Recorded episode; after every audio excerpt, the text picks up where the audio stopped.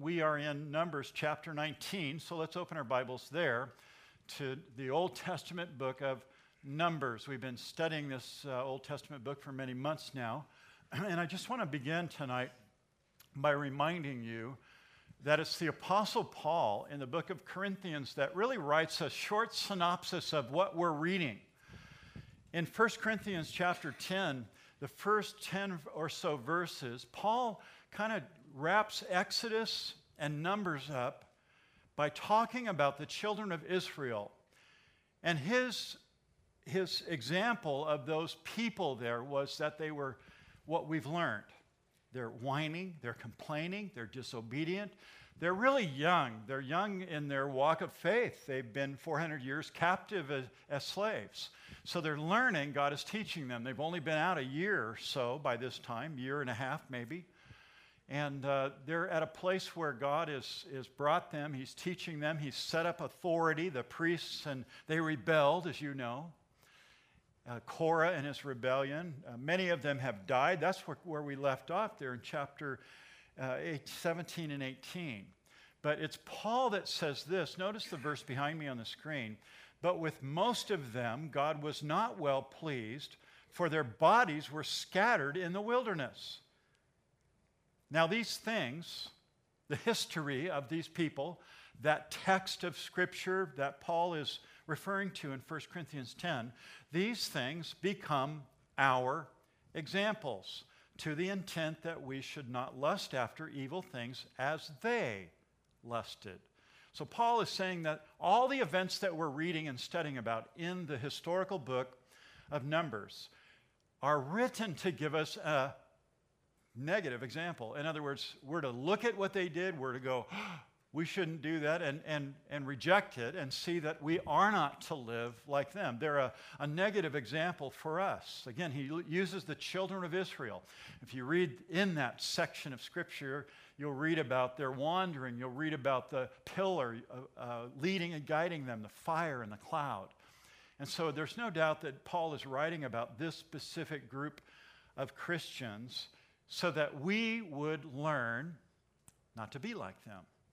What were they like? They whined, they complained about their leadership, they didn't follow or obey the laws of God. God gave them commandments to follow, they, they rejected them right off the bat. And so these are examples as we go through the book of Numbers of things we are not to be doing, and, and we've been given those, those uh, uh, this portion of Scripture again so that we'll know what not to do and how to benefit our lives as we walk before the Lord. So these people in Numbers, they rebelled against the Lord, they be- rebelled against Moses and Aaron, but their rebellion really wasn't just against men, it was against God. There's no doubt about it. They were rebelling against God, and God took care of them, didn't He? Swallowing Korah and those other two families up, their tents and all their people. They just got, the earth opened up and swallowed them, and the earth closed again, if you recall, miraculously back in chapter 16. So God took care of Korah. And then all the wannabe priests, remember the 250, it was priests. They, we can be priests too. We have golden censers. We can dress up and be priests too. And God says, okay, bring your priestly stuff. Get dressed and I'll meet you tomorrow. And you remember what happened. So God burns them up. And then because they had rebelled and some of the people rebelled with them. And so God set a plague like a fire. It was really a plague, disaster. And 14,700 people died until Aaron ran in between and became the mediator and said, God, stop. And so all of this death is going on in the previous verses. Why? Because of their disobedience, because of their murmuring, their complaining, and their rejection of their leaders, Moses and Aaron. And God says, listen, you don't choose the leadership. I choose the leadership. You think you're a priest, you're not a priest. And if you want to step across the line, anyone else want to step across this line? It's almost like God dares them in a sense, but He's meted out His judgment on all this disobedience in these past few chapters. Now we come to chapter 18, and God reestablishes Aaron as priest. How? With the rod. Remember the rod? Everybody get your rod. Come into. We put them in the house of the Lord. Only one budded and bear, it bore leaves and fruit. It was Aaron's rod. identifying him as God's leader. It was a, it was a anointing, it was God's verification of his ministry as high priest. So you have all of this death going on.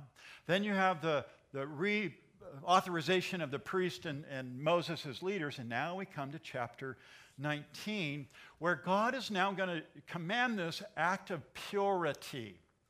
There's dead bodies everywhere. You got you to get that in your mind. There's 14,700 people that just died, plus Korah's house. There's a scar in the earth where they used to live. There's been rebellion in the camp. And God is going to command this really important ritual of purification for the people. And it really makes sense. I've, that's what I've called or entitled our study Purification of the People. Really interesting chapter, so stick with me. Let's pray. Father, I thank you for the word tonight, and we do thank you for our fellowship before service, the spaghetti time, and, and just fellowship, sitting with one another and talking and sharing life stories and our journeys. I just thank you, Father, for this fellowship, the love they have for one another. Our worship team, who uh, so hard to uh, lead us in worship, the sound and, and lights and presentation team and security and Sunday school, the, all the, those that work, the ushers, everyone that comes together to make our services happen. And we're thankful, Lord. I pray that you would open our hearts now to receive your word. We're hungry. We're spiritually hungry to hear from you, and I pray that you would satisfy us, Lord, with this, this old chapter from Numbers that has application for us today. Help us to see it, Lord, and apply it. In Jesus' name we pray. Amen. Let's begin reading here in verse 1. Now the Lord spoke to Moses and Aaron, saying, This is the ordinance of the law which the Lord has commanded, saying, Speak to the children of Israel that they bring you a red heifer without blemish, in which there is no defect, on which a yoke has never come, and you shall give it to Eleazar the priest, that he may take it outside the camp and it shall be slaughtered before him, and Eleazar the priest shall take some of its blood with his finger and sprinkle some of its blood seven times directly in front of the tabernacle of meeting. Then the heifer shall be burned in his sight, its hide, its flesh, its blood, and its offal, which is the dung, shall be burned. And the priest shall take cedar wood and hyssop and scarlet or a scarlet thread or scarlet cloth and cast them into the fire while the heifer's burning. Then the priest shall wash his clothes, shall bathe in water. Afterwards, he shall come into the camp. The priest shall be unclean until evening. And the one who burns, it shall wash his clothes in water, bathe in water, and shall be unclean until evening. Then a man who is clean shall gather up the ashes of the heifer. So the heifer's been totally burned with all these other items and store them outside the camp in a clean place. And they shall be kept for the congregation of the children of Israel for the winter, or the, uh, pardon me, the water of purification. It is, these ashes are for purification from sin. And the one who gathers the ashes of the heifer shall wash his clothes and be unclean until evening. It shall be a statute forever to the children of Israel and to the stranger who dwells among them.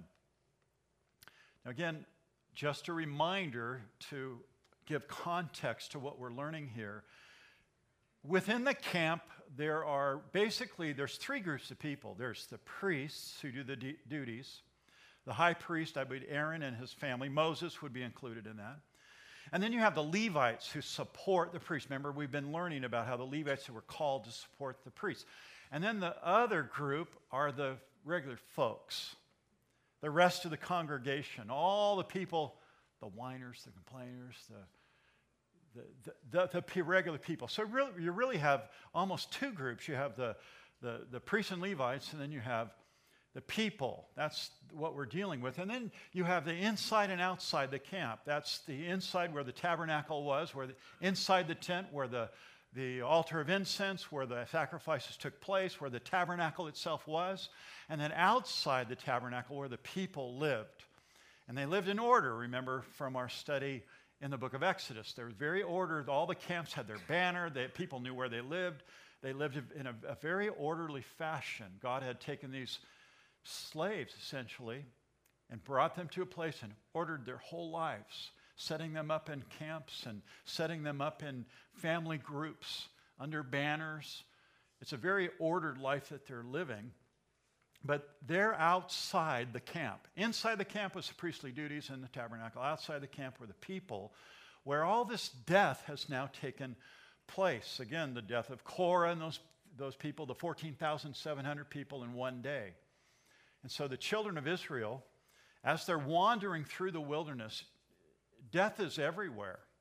Death is all around them because of what's been taking place around them. So God is showing them how to respond to death. This is interesting. How do you respond to death? What do you do in the camp? Remember, these people aren't, um, you know, hesitate to use the word civilized, but they've been slaves. And now they're camping. There's two and a half million, maybe three million people wandering together. This is a huge group of people. And so God has to order them, God has to have certain leadership over them. That's why He's He's really been strict about who they're to obey. They don't pick their own leadership, they're following God's appointed leaders Moses, Aaron, and the priesthood, Eleazar, the son of, of Aaron. And, and the Levites were there to support all the work that God wants done. So now there's death in the camp. How do you deal with that? What do you do? And the main reason that God has to teach them about what to do with death is because they just came from Egypt. And in Egypt, they did all kinds of cultic, weird rituals with death. They would bring food to the dead, they would burn uh, uh, uh, sacrifices, animals to. So that their ashes would go to the nether world, you know, where the, the great spirit might be. You know, the, the Egyptians had really strange occultic practices about death. And so God now is going to teach these people how to deal with, with death when they come from these strange cultures.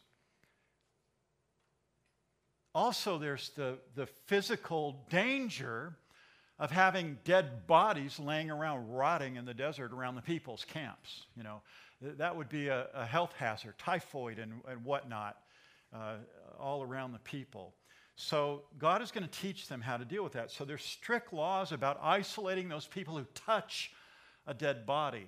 We've already seen those laws in Exodus, some in Numbers, but now uh, there's a different thing going on with all this death be- as a result of God's judgment, the 14,700, Korah and his family, all the people that have died just recently.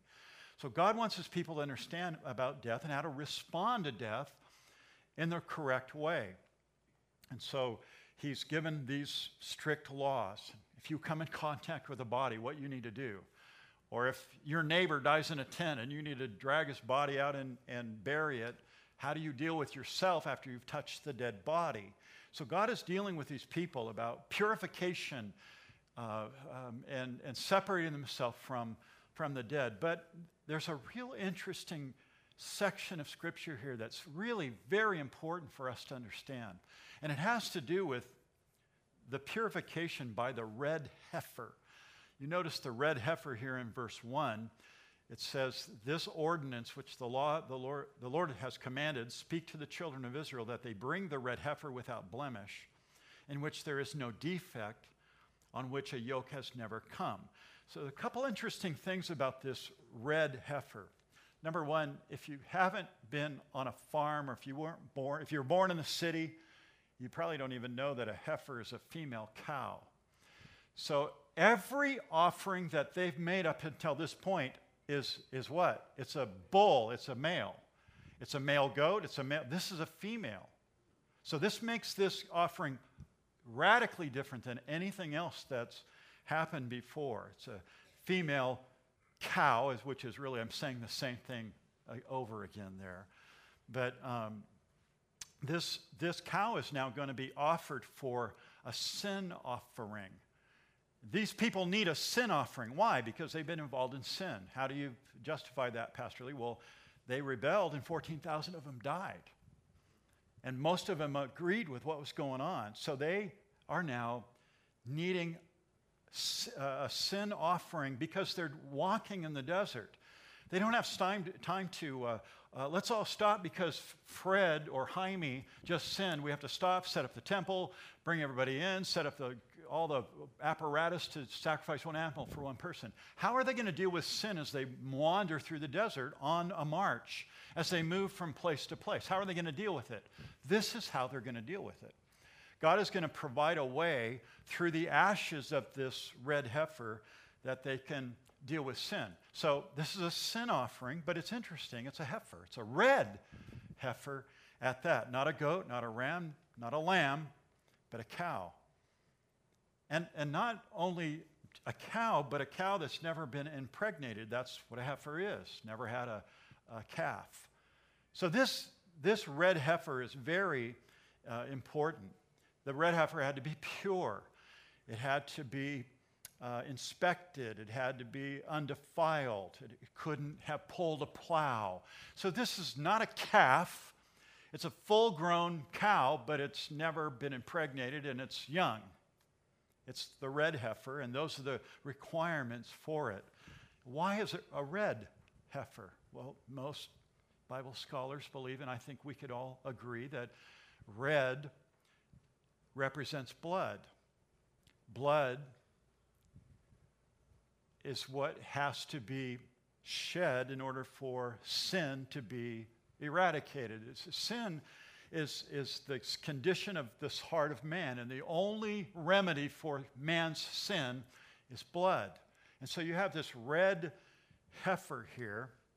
Normally, the animals, you know, the lamb didn't have to be red, the bull didn't have to be red, but this animal has to be red, and its uh, red heifer had to be without blemish never used a plow. Again, this would make this particular beast very valuable, very rare. A red heifer, one that was a certain age, one that had never been impregnated. I mean, there's, there's a lot of criteria, so this would be a real valuable uh, animal. And then notice in verse 3 that this very rare red heifer is not offered at the altar. Every other animal was brought into the camp to the altar of sacrifice, where the priest would then slaughter the animal and take care of the entrails, burn parts of it, sprinkle some of the blood for the sin of the people, the family, the nation. But this animal is interesting. It's not offered at the altar, it's offered outside the camp verse 3 You shall give it to Eleazar the priest, that he may take it outside the camp. It shall be slaughtered before him. So the priest is to watch and make sure that this was going to happen just the way God prescribed, slaughtered before the priest. And then the priest was to take some of the blood with his finger. So he's not taking a bunch of blood, he's not taking all of the blood, which is another interesting thing. The other animals had to be bled out. They had to be completely bled out before the, the animal was butchered. In this case, just a little bit of the blood was used, and then it was sprinkled. So the blood was brought back to the tent of meeting or wherever the tent would have been assembled, and it was sprinkled there. Again, it's a representation that sin has taken place, and there needs to be a blood sacrifice to cleanse the people. So that's what the priest would do. He would sprinkle the blood seven times. Seven is the number of completion. So seven. He does it seven times in front of the tabernacle of meeting. Now it's really interesting that this all happens outside of the tent of meeting where the sin of the people occurred. The sacrifice of the red heifer takes place outside the camp where the sin uh, happened because that's where the rebellion was. That's where Korah started the rebellion. That's where the guys that thought they could be priests came from all the tents to, to uh, Moses, and, and God judged them. So all of that happened outside in the previous chapters that we've read. So the high priest, Eleazar, is, is appointed. He's the one watching over this whole ceremony, sprinkling the blood for sin.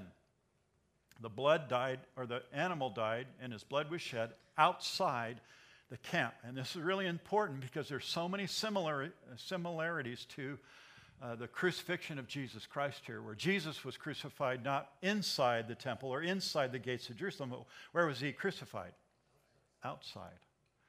And I, that's my first little hint here. I want you to notice as we go through this, you'll see a lot of similarities. This red heifer, this unusual animal that was sacrificed, perfect, spotless animal that was pure in every way, that's sacrificed for sin outside the camp. And so the animal died for the sin of the people. Verse 5 Then the heifer shall be burned in the sight of Eleazar, the priest, its hide, its flesh, its blood, and its offal or dung, which is pretty awful, shall be burned. And the priest shall take cedar wood. This is interesting, verse 6 cedar wood, hyssop, and a scarlet thread or scarlet cloth, and cast them into the burning heifer. So, after the, the sprinkling of blood at the door of the tabernacle, the, the priest is going to make sure all these other things happen. The animal died for the sins of the people on the outside, then the complete carcass, including the blood, which is an unusual thing, is completely burnt. So, the death of this red heifer provides now cleansing for the people that have sinned. They, they've sinned. They've rebelled against God. They rebelled against their leaders. There's death everywhere in the camp, and God is taking care. Well, how do you deal with death? How do you deal with that? And so he's giving them these, this ceremony that's all symbolic of something that would come in the future in such a beautiful way. And I love what happens here. The priest was to use cedar wood. Cedar wood is, if you've noticed, uh, if you go into the mountains, in my backyard, I've got probably 30 cedar trees. And they're beautiful trees. They smell so good when I burn them in my fireplace. Cedar, you, you, it's aromatic. It's a beautiful aromatic wood. And then there's hyssop, notice. Hyssop was always used as a medicine or for purification. Hyssop, as you recall, was offered to Jesus on the cross. Um, in Psalm 51, David said, Cleanse me with hyssop, remember? Because hyssop was used as, a, as kind of a medicinal representation. And then scarlet material, either a thread, yarn, cloth, doesn't matter, but a red cloth, very expensive. These three elements were thrown on the burning carcass with the blood, everything, the dung, everything, the whole animal is being burned and consumed by fire. And then these elements were also added to that. All of them have significance. All three of those elements the cedar wood, Jesus was crucified on what? On a cross, a wooden cross. The hyssop, again, he was offered hyssop. Jesus was the sinless sacrifice. He, he was sacrificed without blemish, without fault, just like this red heifer. The cedar wood, again, reminds us of the cross. Hyssop was used in the sacrifice, not only here, but with Jesus on the cross. And then scarlet, the color of blood. It, it, it's just a picture of cleansing, the cleansing of the blood. I love these beautiful illustrations, symbols, maybe we could call them, of, of what would happen in the future with the coming of Christ. It reminds me of Hebrews 9. Notice this verse behind me. Not with the blood of goats and calves, but with his own blood, he entered the most holy place once for all, having obtained eternal redemption. Jesus. We're saved by the blood of Jesus. We should sing about the blood of Jesus because it's in the blood of Jesus Christ that we have redemption, expiation. He purchased, He bought, He paid for your sin and mine. I can't I couldn't afford it. I couldn't pay for my own sin. But I'm so glad Jesus did. We have a Savior. It was in his shed blood that we have remission of sin. And now we have this animal totally consumed here. The red heifer sacrifice is really a picture of Jesus and his sacrifice for our sin. Death is a result of man's sin. How do you deal with death? All men are condemned, the Bible says, to separation from God. It's known as hell.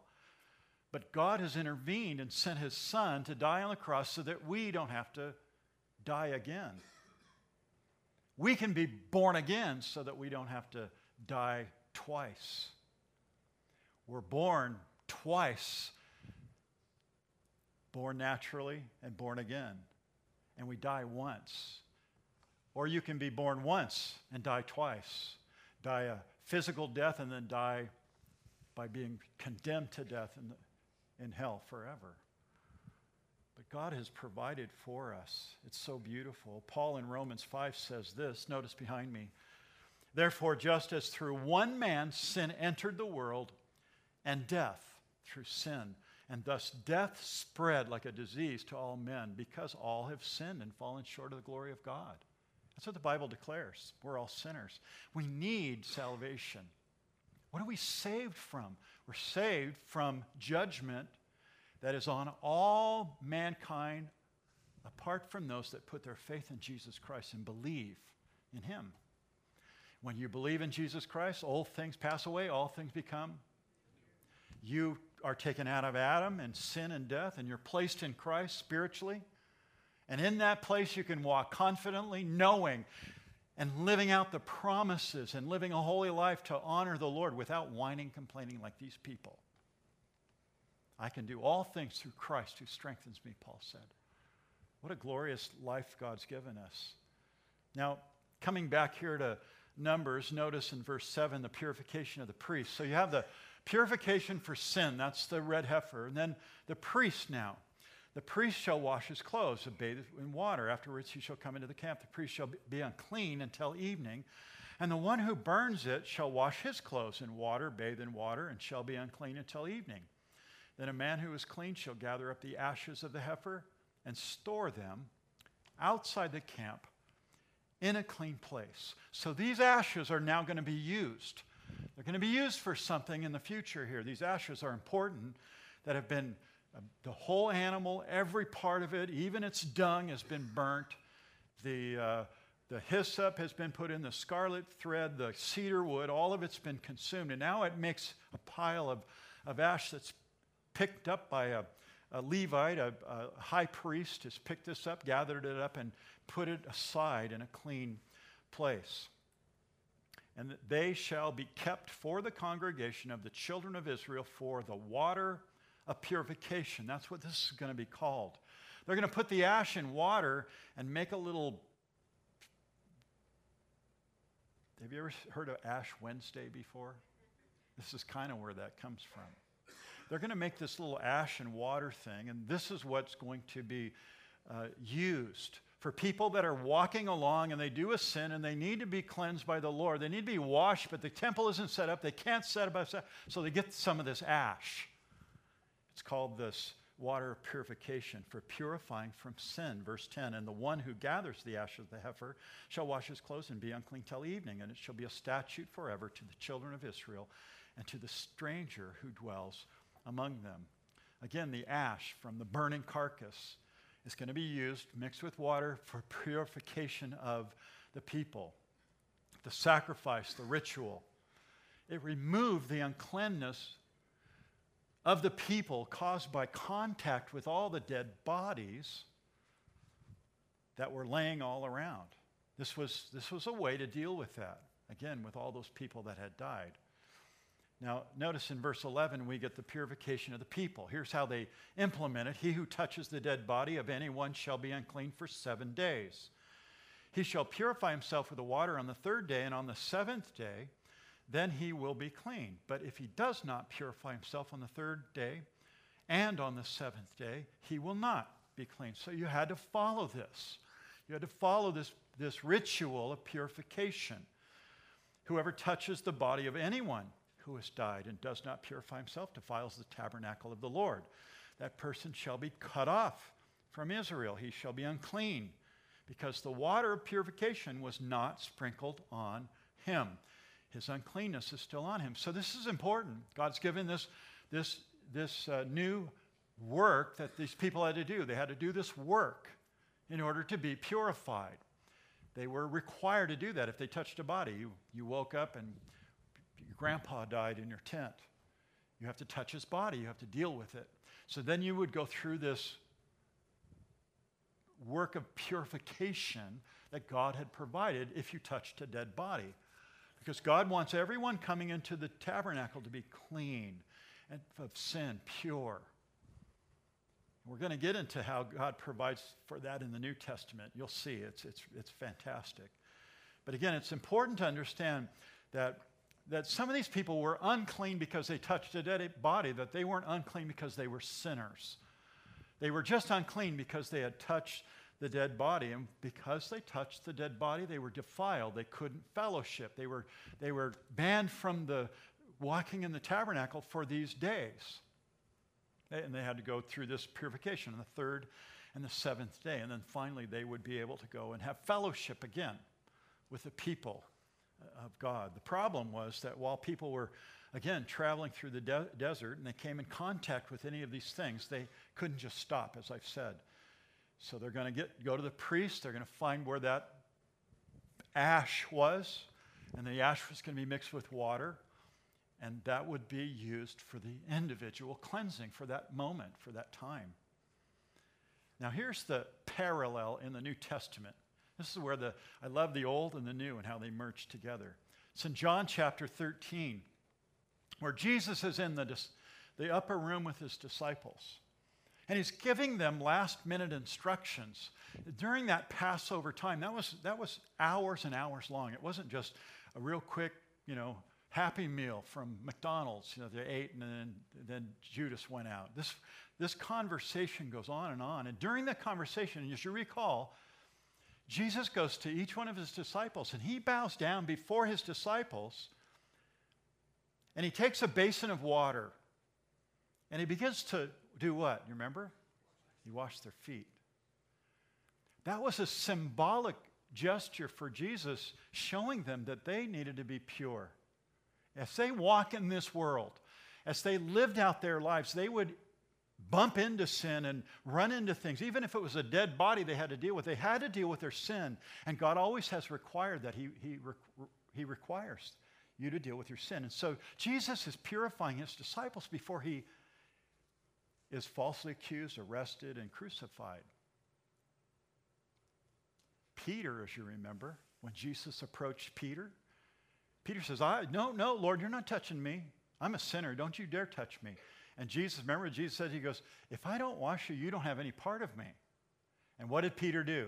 He jumped in the bowl. I mean, he said, Wash my whole body. You remember? And Jesus said, Calm down, Peter.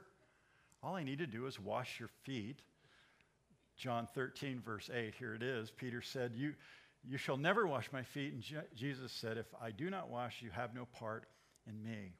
Again, the whole idea here is that each day of your life, just like the disciples, you, you, you see something that's sinful, you hear something that's sinful, you experience somebody with you, around you. Maybe it's not you, but you experience it. And, and that filth, that sin infiltrates you in a sense. And you need to be washed. You need to be cleansed from that sin. I, I love this picture, it's so beautiful.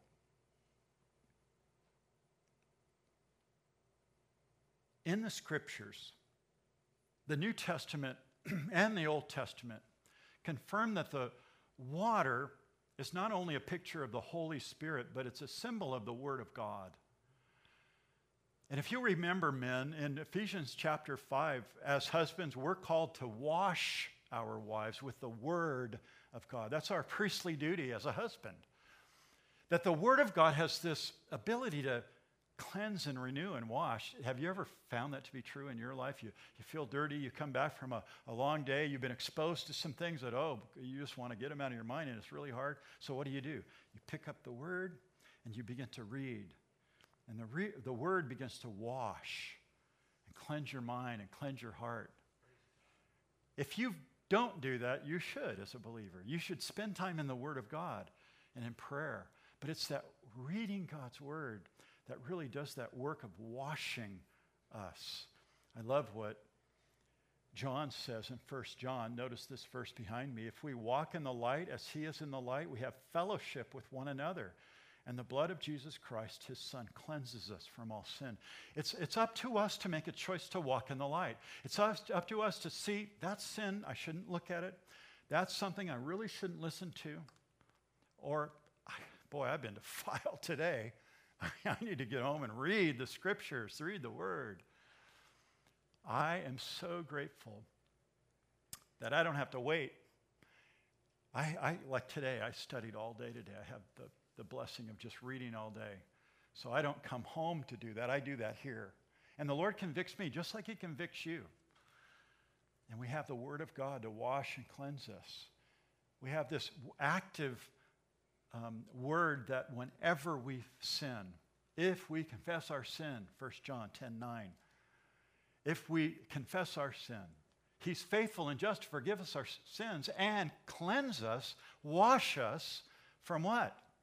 All unrighteousness, all of it. Hallelujah. I need that. I need that cleansing. I need that washing. And so do these people here. Notice in verse 17, we have the process of purification. And for unclean person, for an unclean person, they shall take some of the ashes of the heifer burnt for purification from sin and running water. So it had to be fresh water, running water, shall be put on them in a vessel. A clean person shall take hyssop and dip it in the water, sprinkle it on the tent and on the vessel and on the persons who were there. So if you had a dead body, this, this is how you would cleanse that person or the per- person that touched the dead body. On the vessel, on the person, or on the one who touched the bone, the slain, the dead, or the grave. The clean person, verse 19, shall sprinkle the unclean on the third day and the seventh day. And the seventh day he shall purify himself, wash his clothes, bathe in water.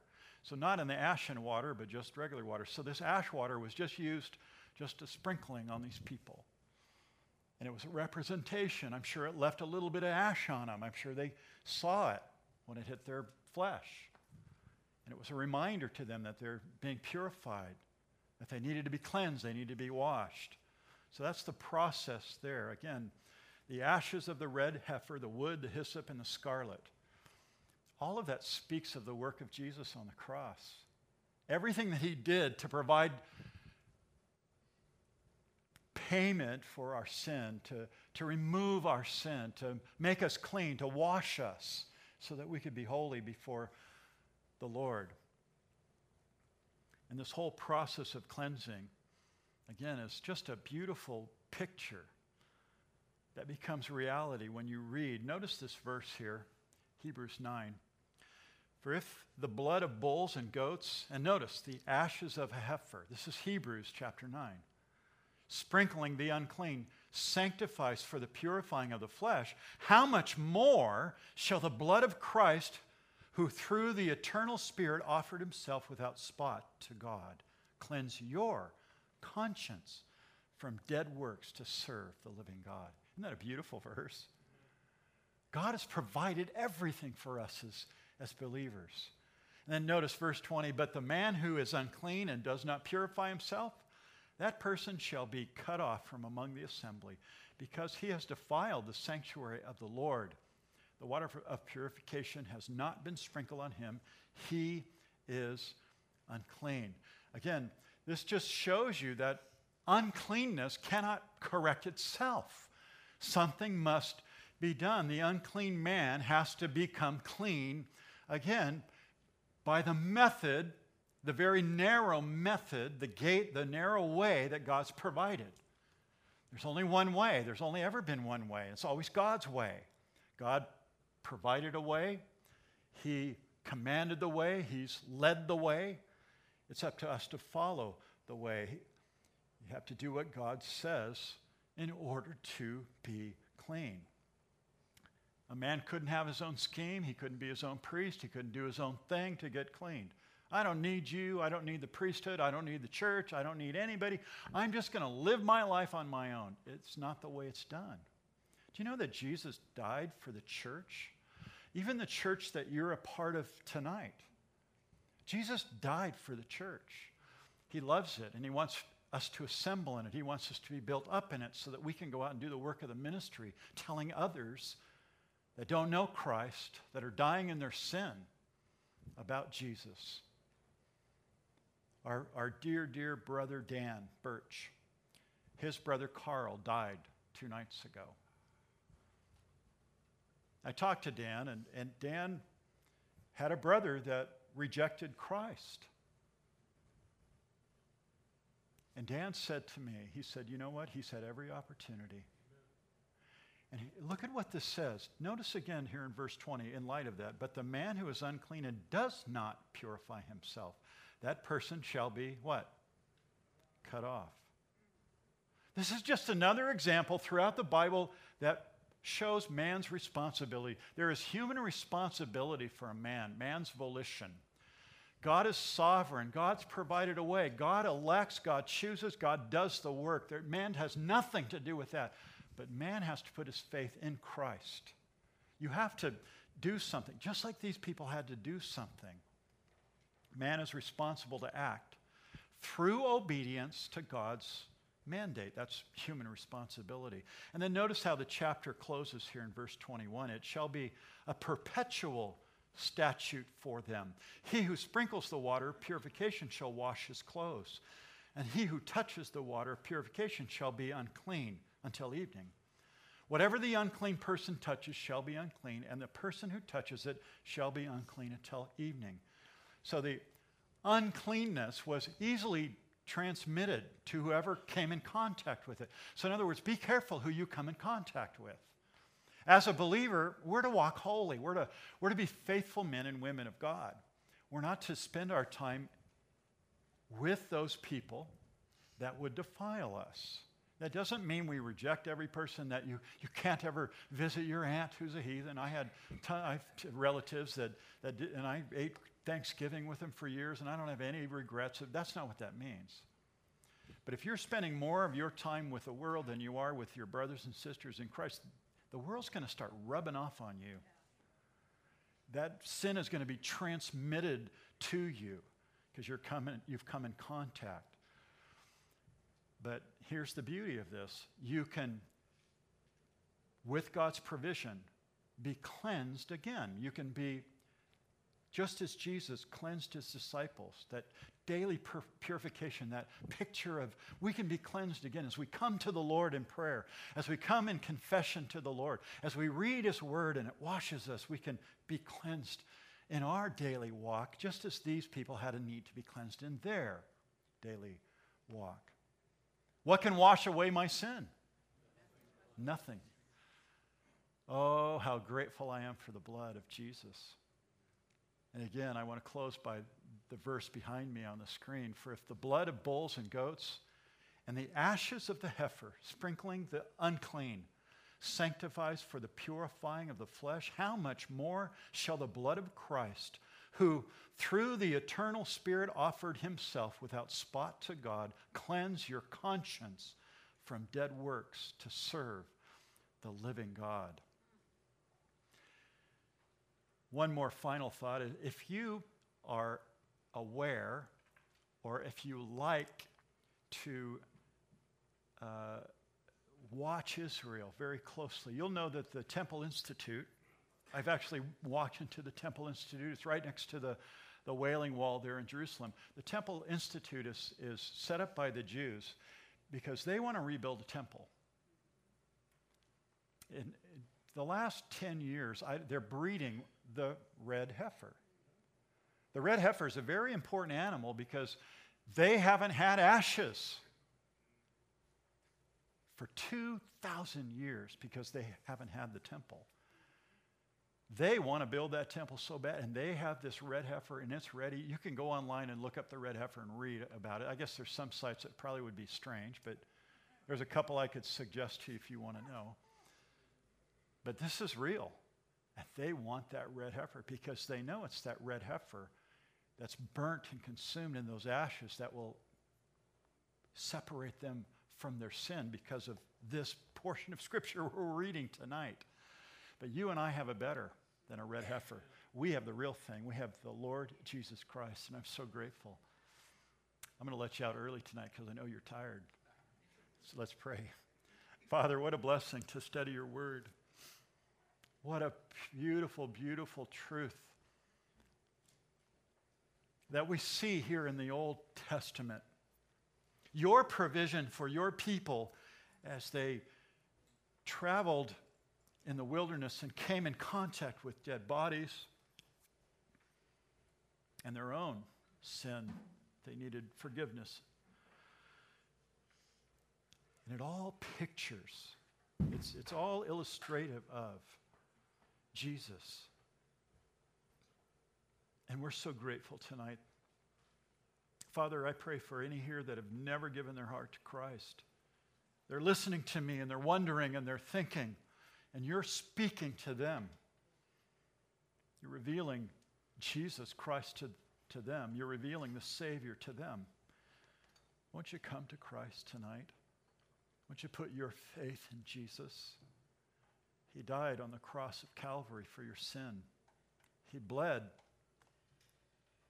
And his blood will pay for your sin if you'll come to him by faith.